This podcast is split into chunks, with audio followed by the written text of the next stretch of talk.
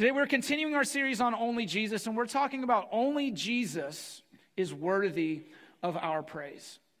Only Jesus is worthy of our praise. And I want to ask you this question. I, I just want you to, um, you don't, don't answer it out loud, but just consider this to yourself this morning as you sit here on a Sunday morning in church, and maybe you've been coming to church for a really long time. Maybe this is your first time or just been a few times, but I want to a- ask yourself this question Why do I worship Jesus? Why do I worship Jesus? Your, your initial answer might be, well, because I love him, right? Well, that's a great answer, but we love a lot of things. I love my wife. I don't worship her, right? Unless she makes her delicious homemade sourdough cinnamon rolls that literally move the ground, right? We don't, we, we can love things and not be called to worship them. So, yes, we love Jesus and so we worship him, but it needs to go beyond that. Why? Well, because he is God, right?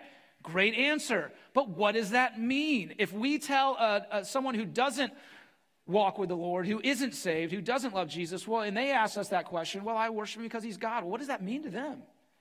How do you explain that to them? And so this morning we're going to look at what it really means, why Jesus and only Jesus is worthy of our worship.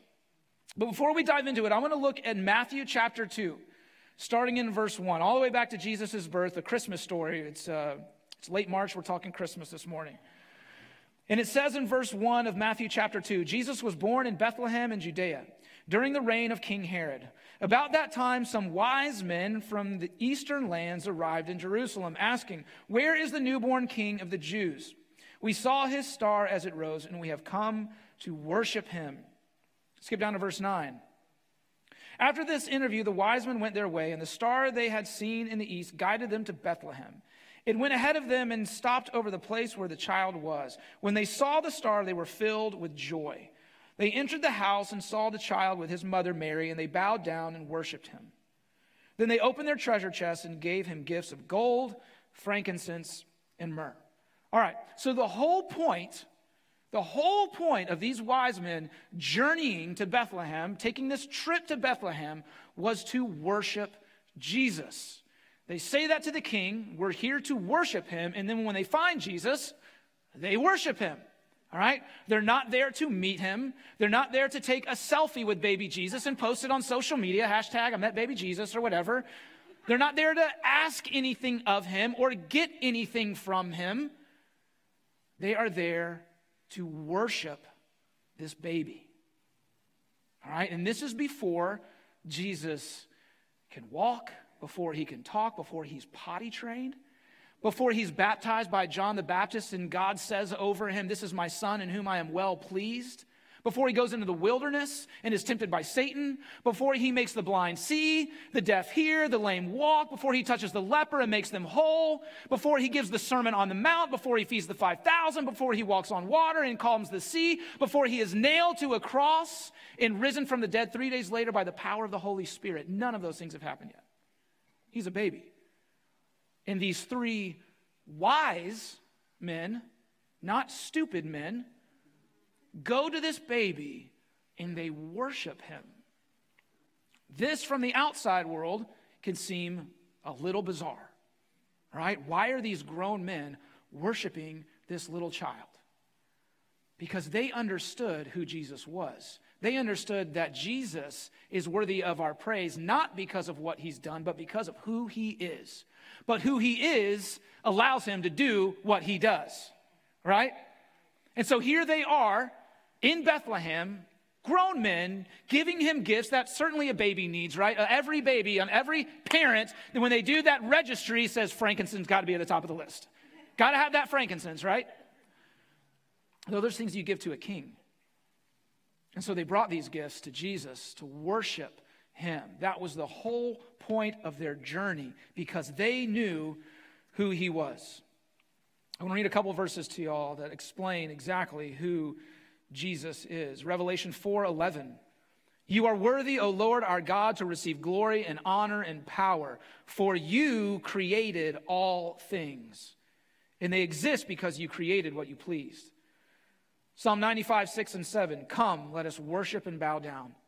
Let us kneel before the Lord our Maker, for he is our God.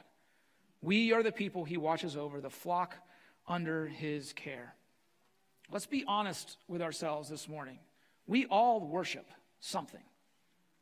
We all worship something. We all worship someone, right? We worship Jesus as the one who is worthy. But there are times in our life, maybe before you knew the Lord, or even times out that you struggle with, where we worship other things. We might worship our spouse, and we want them to be Jesus for us. Maybe we worship our kids and we put all of our, all of our energy and our hope and our expectations and our passions into our children, expecting them to be something for us. We maybe even live vicariously through them, and so we worship our kids. Or we worship our job and we put all of our energy and all of our attention into our job so that we can get that money and that status and that validation that we so crave, and maybe worship that, and that house and that car, and that status that we want so bad. And we worship those things. Maybe we worship the Jacksonville Jaguars. I don't know who would do that, right? Not me, certainly. But we worship things in our lives. But all of those things that I listed and all the other things that are not Jesus are created things. They have been created by human hands. Your spouse or that person that isn't your spouse that you're, really hoping will be was created by some other man and woman who got together. Right? That job, that house that you long for, that car, whatever it is, all those things are created things. But when the wise men went to Jesus, they didn't see a created thing, they saw the creator of things. And so when we read here in Psalm 95, it says that he is the Lord our maker. We worship and bow down to our maker, the creator of all things. You know what God says about Jesus? It is by him all things were created. By him and through him, Jesus, Jesus created. You might say, well, James, Jesus was a baby. He was birthed by Mary. Yes, but he was conceived by the Holy Spirit. He was not created by anything on earth. He is God. And whether he is on the throne next to God the Father or he is in a manger in Bethlehem, he is the creator of all things. So, yes, the wise men were smart to go and worship this baby because they were worshiping the creator of themselves. He is the creator. And when you are the creator, you are at the top of the food chain. You have all the authority in heaven and in earth. So, might it have looked awkward or bizarre from the outside world that these men were worshiping a baby? Maybe. But what they understood is I am worshiping the top of the food chain. I am worshiping that which has all the authority. And what is sad is in when we forget about worshiping Jesus and we put our affections towards other things, we're worshiping something, y'all, listen carefully, with no authority. But we put our hope in it, we put our attention and our affections on it, and we expect something in return. We expect our life to change and us to change, and it doesn't. Listen, when we worship all those other things, we're no different than any other faith that puts an idol on a shelf and worships it. We are no different we are worshiping something that is created. But when we worship Jesus, we are worshiping the Creator. That's why, even now, when y'all came in this morning, when all of us came into this place dealing with whatever we were dealing with, we feel different now than we did when we walked in. Why? Because we were in the presence of the Creator. We were worshiping the Creator. We were worshiping the top of the food chain, that who is all the authority in heaven on earth. And that changes us. But when we go about our week worshiping other things, we're not changed. Nothing changes. And even here, our circumstances may not change in the moment that we worship the Lord. But boy, does our perspective, boy, does our understanding of who's in charge. We go, oh, that's right. You are good. You are good, Lord. All praise and glory and honor to you, Lord. Because you are the authority. You are our maker. And so I worship you. We worship God because we are in awe of him. I think these wise men were in awe of Jesus. Something about this baby that was different than all the others. And, and if I can get on my soapbox here for a minute, I don't believe this is happening anymore. I will say this. I think we're coming out of it. And thank you, Jesus. I've talked to too many pastors. from too many different churches that look different than ours, that are saying the exact same thing. But there was a time recently where the church, y'all, the church lost the awe and the fear of God. And I'm not talking about fear like we're afraid of like a scary movie or afraid of the dark. I'm talking about the awe, the reverence, the holy fear of a God who sits on the throne of heaven. And the church lost its way. There's been a purging, thank you, Jesus. And there is a returning of understanding that we worship a God that we need to be in awe of, that we don't dictate the narrative of Scripture and change it to meet what we want it to say. But instead, we bow the knee humbly to a God who we are in awe of, who is powerful and mighty, and then can look at stage four cancer and say, Are you kidding me?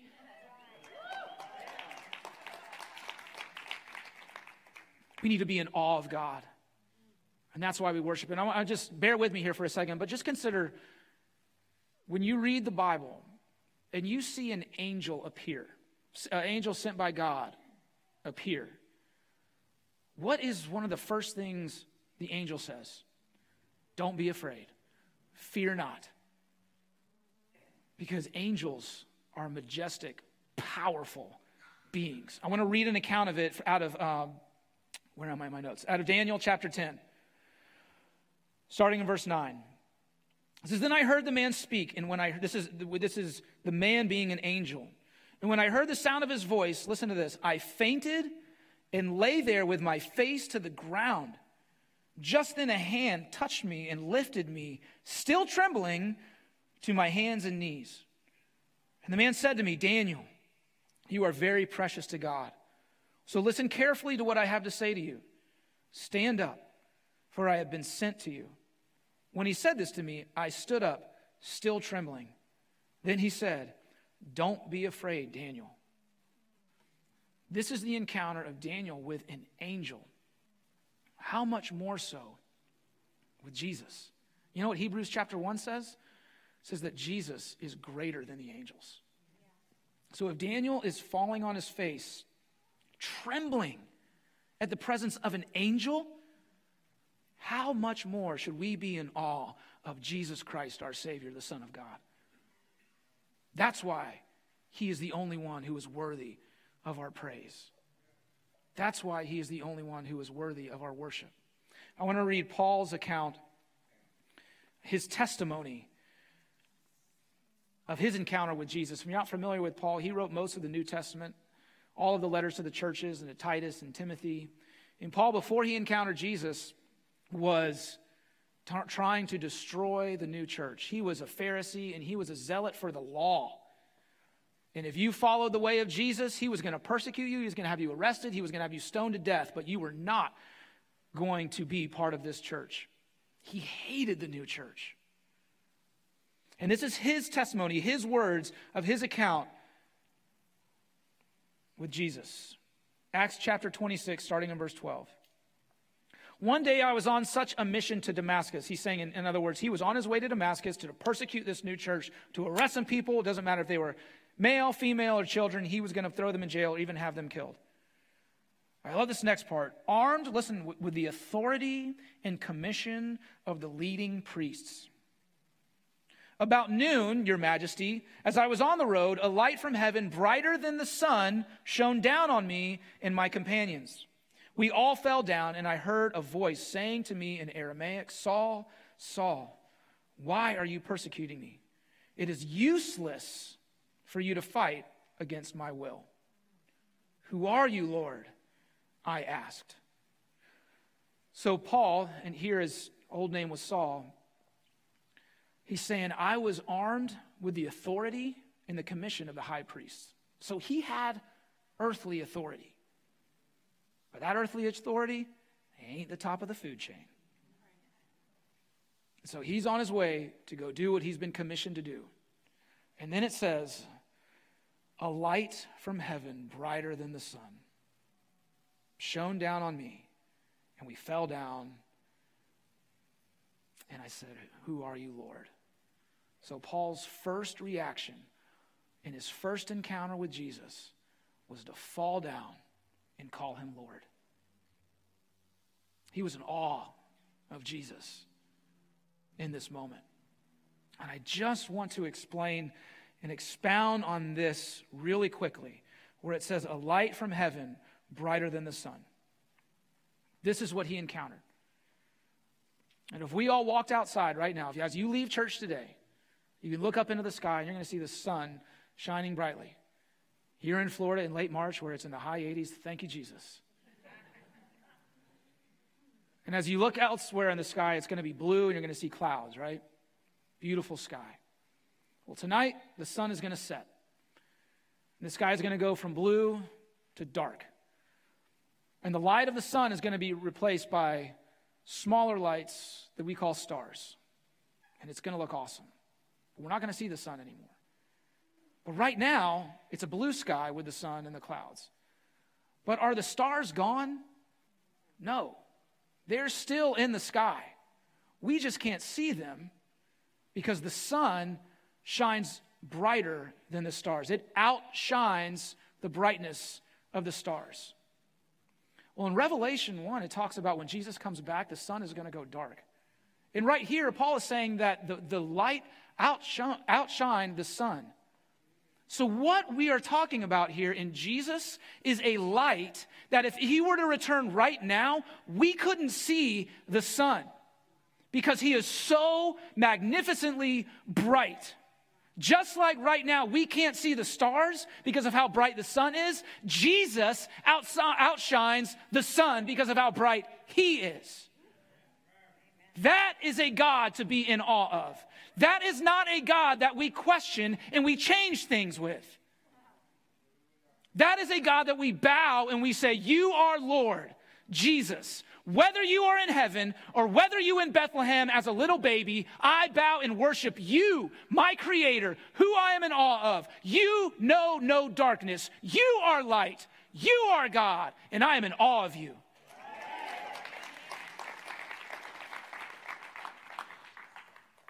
Last week, Robert Hartzell shared an amazing word. I encourage you, if you didn't hear it, to go listen to it on our website through our app. He talked about the love of the Father. And he talked about how there's nothing that we can do that will make God love us more. There's nothing that we can do to make God love us less, that he is our loving Father, and only Jesus shows us the Father. And it was, it was a powerful message on God's love and, and if you heard it and you're hearing this, you might be saying, well, James, it sounds like there's two different things going on here. We have this loving, compassionate Father who is quick to forgive us. And then we have this God who outshines the sun, who is the creator, who we need to be in awe of and, and have holy fear over. And how are those two things existing? And I say yes to that. That is the beauty of God. That is the beauty of Jesus, that he is not exclusive in those two things, but it's those two things that make him who he is. Though he was God, he did not consider equality with God as something to cling to. But he let go of those divine privileges and took on the humble position as slave and was born as a human. And when Jesus took on human form, he humbled himself in obedience to God to death and even death on a cross. It's Philippians chapter 2. But in that next verses, you know what it said? It says, Then God exalts Jesus, and in the name of Jesus, every knee in heaven and earth and under the earth will bow. He is Jesus who surrendered and gave up his throne in heaven and humbled himself to a slave to death, and at the same time was exalted through his resurrection that every knee in heaven and earth and under the earth will bow. So, is he the loving Savior that we read about in the Gospels that died on the cross for us? Yes, he is. Is he a God that when his light shines, our only reaction is to bow on our face in holy reverence and awe? Yes, he is. He is all those things. And I want to explore that, that, that portion of Jesus that is sweet and compassionate and kind and why we worship him. It's out of Luke chapter 7. It says, One of the Pharisees asked Jesus to have dinner with him. This is verse 36, if I didn't say that. Luke 7 36. One of the Pharisees asked Jesus to have dinner with him, so Jesus went to his home and sat down to eat. When a certain immoral woman from the city heard he was eating there, she brought a beautiful alabaster jar filled with expensive perfume. So when we read a moral woman in the Gospels, we know one of two things. She is either committed adultery or she is a prostitute. Either way, she has a terrible reputation. And so she is here in the home of a Pharisee who's going to judge her more harshly than anyone else possibly could. And what does she do? She goes right to Jesus. She brought a beautiful alabaster jar filled with expensive perfume. Verse 38. Then she knelt behind him at his feet, weeping. Her tears fell on his feet, and she wiped them off with her hair. Then she kept kissing his feet and putting perfume on them. When the Pharisee who had invited him saw this, he said to himself, If this man were a prophet, he would know what kind of woman is touching him. She's a sinner. Verse 40. Then Jesus answered his thoughts. How is Jesus able to answer his thoughts? Because Jesus is the creator. He knows the th- thoughts of the created. Simon, he said to Pharisee, I have something to say to you. Yikes. Go ahead, teacher, Simon replied. Then Jesus told him this story. A man loaned money to two people. Here's what Jesus is doing in the brilliance of Jesus only. He's saying, There's two people in this story. All right? And there's two people that I want to talk about now you and her. He is putting the Pharisee, Simon, in the same group as this woman who is uh, immoral. A man loaned money to two people 500 pieces of silver to one and 50 pieces to the other, but neither of them could repay him. All right, so what Jesus is telling this Pharisee is look, you might think that you're better than her, but guess what? You can't repay your debt either. On your own, try as you might, as holy as you think that you are, as self righteous as you act, you cannot do a thing with sin in your life. So he kindly forgave them both, canceling their debts. Who do you suppose loved him more after that? I love Simon's answer here. Verse 43 Simon answered, I suppose. In other words, you got me. The one for whom he canceled the larger debt. That's right, Jesus said. Verse 44 Then he turned to the woman and said to Simon, Look at this woman kneeling here. Let's just pause for a second, really quick, because the beginning of this story, Simon is thinking to himself, Look at this woman. If he only knew, he wouldn't allow this. Simon thinks he's the one that is behaving correctly right now. But Jesus says, No, Simon, I want you to look at her, not so that we can correct her, but so that you can learn from her. Look at this woman kneeling here. When I entered your home, you didn't offer me water to wash the dust from my feet, but she has washed them with her tears and wiped them with her hair. You didn't greet me with a kiss, but from the time I first came in, she has not stopped kissing my feet. You neglected the courtesy of olive oil to anoint my head, but she has anointed my feet with rare perfume.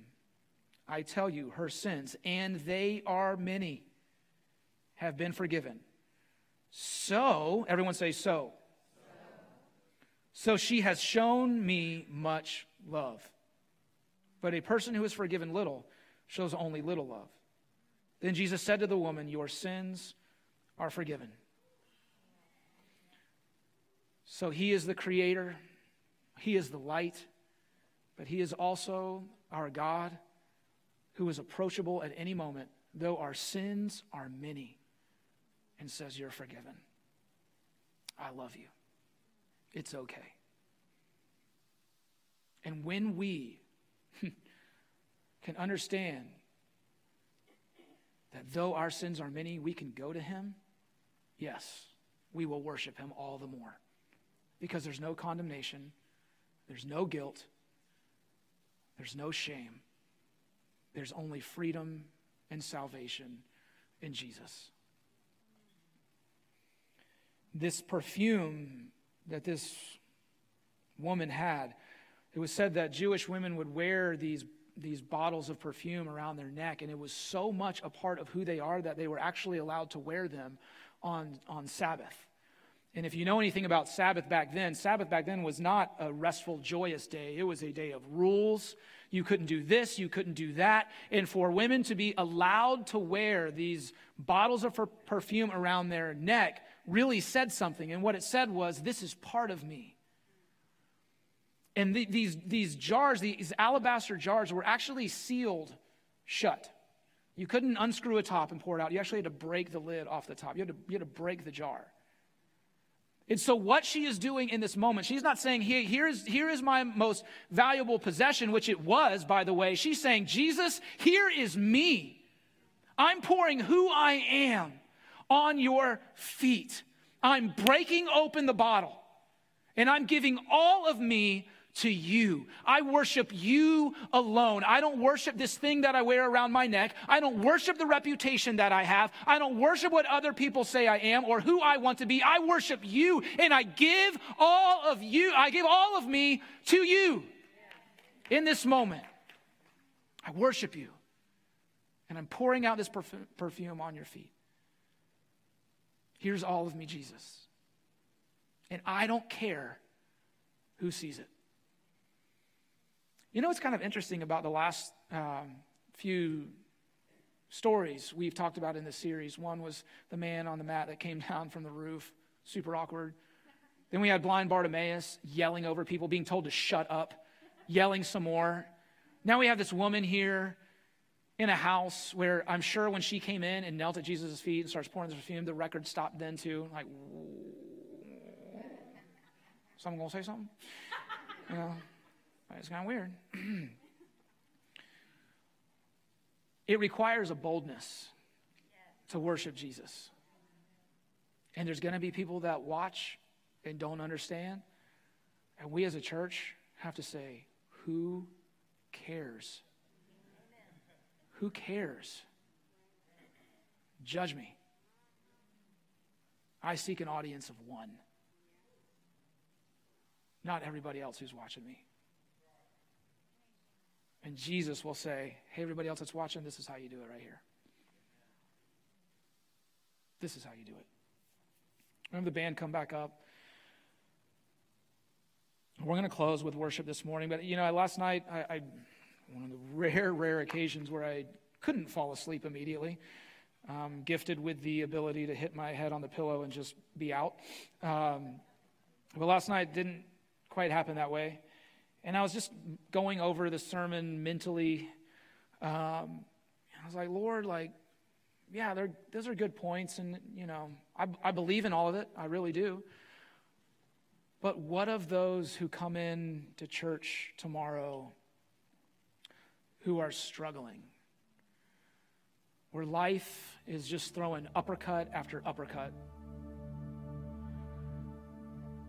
and are really struggling. Like, what do they need out of this? What's the message to those people? And, and the Lord, in His faithfulness to answer, but also in His way of kind of making you go, oh, right. What of those people, Lord? He says, tell them to worship. Tell them to worship. Because when, when we're struggling in life, and it feels like we're just getting punched left and right by circumstances and situations and other people, what happens is we start walking in fear. It's really what it is it's fear. And, and I'm not even going to put, I'm not going to go specific on whatever, whatever the struggles are, it doesn't matter. It's all fear. Enemy tries to come in and tell us all these things, and he tries to be the top of the food chain, and he tries to be the authority in our life. And tries to get us to do any other thing but remember who God is. That God is the creator that He is a light that knows no darkness. And He is a God who is quick to forgive, who let go of His divine privileges made Himself a slave to death for us. And as we remember that, that fear starts to go away. And I don't believe that there is any better way to get out of fear than by worshiping And so, for those of us this morning who did walk in, and it has been a struggle with a capital S T R U G G L E, right? Yeah. Fletcher.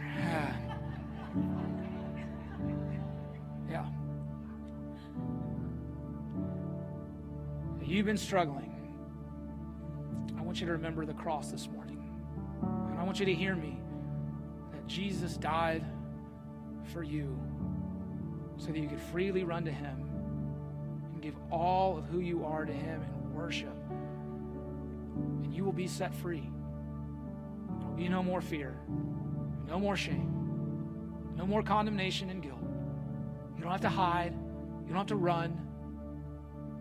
But you can be like Paul, you can be like Daniel, you can be like everybody else who's encountered the Lord and simply fall on your knees and say, God, I don't want to be anywhere else in the world than in your presence. Fear of God is not running from God, it's not wanting to ever leave God.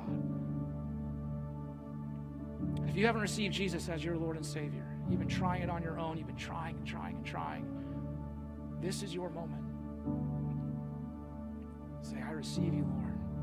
Though my sins, they are many, I come and I fall at your feet. And Jesus is going to say, Your sins are forgiven. You are free.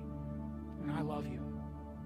You know I love about that moment? He's, he takes this immoral woman and uses her as an example of how to do it right. God can use us like that. Like that. If you'll let Him. And if you are struggling this morning, I want to encourage you to, to worship. To worship. And also to come up for prayers. So let's stand up, and if we can have the elders and wives come up. Um, we're going to close in worship, and we're going to close in prayer. If you need prayer of any kind this morning, we want to stand in agreement with you. We're going to keep beating the drum of whatever you need, whatever's going on in your life. We're going to worship. We're going to stand in the truth that God is our creator. He is at the top of the food chain. He is the authority over everything. So, Father, right now I pray, Jesus, for those that are struggling, God, that you would meet them this morning, that they would be reminded that they don't worship some false idol or some created thing, but they worship the Creator. That by and through Jesus, all things were created. By the name of Jesus, every knee in heaven and earth and under the earth will bow. And in Jesus' name, we are saved and we are forgiven and we are set free. Because you died and you rose again. And there's no reason we ever need to walk in fear. And Father, I also pray for those of us who've been we've been going to church a long time. And though we worship you on Sundays, God, maybe there's a little bit of that awe we've been missing. We've become, we've neglected you a little bit, taken you for granted a little bit. And God, I pray that we would return in this moment, right now, to our first love. And if we need to sit down and bow our heads, if we need to come to the altar and kneel, God, whatever we need, fall on our face, but that all would come back to us if we serve a mighty God. And Lord, forgive us when we've forgotten that. When because we're, you know, live where we live or, or whatever we do, God, we've just we've just lost sight of the magnitude of the God that we worship and how privileged we are to worship you. I pray that we would all return to our first love. And like Paul in our first encounter, we would we would fall on the ground and say, Lord, Lord.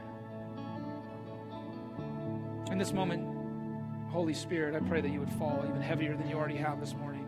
Because you have been true to your word. You're, you're inhabiting the praises of your people this morning. We know it. God, I pray for a double portion right now. Like Elisha asked, God, we pray for a double portion right now. In this moment, as we lift our hands to you and we put you on that pedestal that you so rightfully deserve. Pour out your spirit even more on us, God. We, we ask it of you. Thank you, Jesus.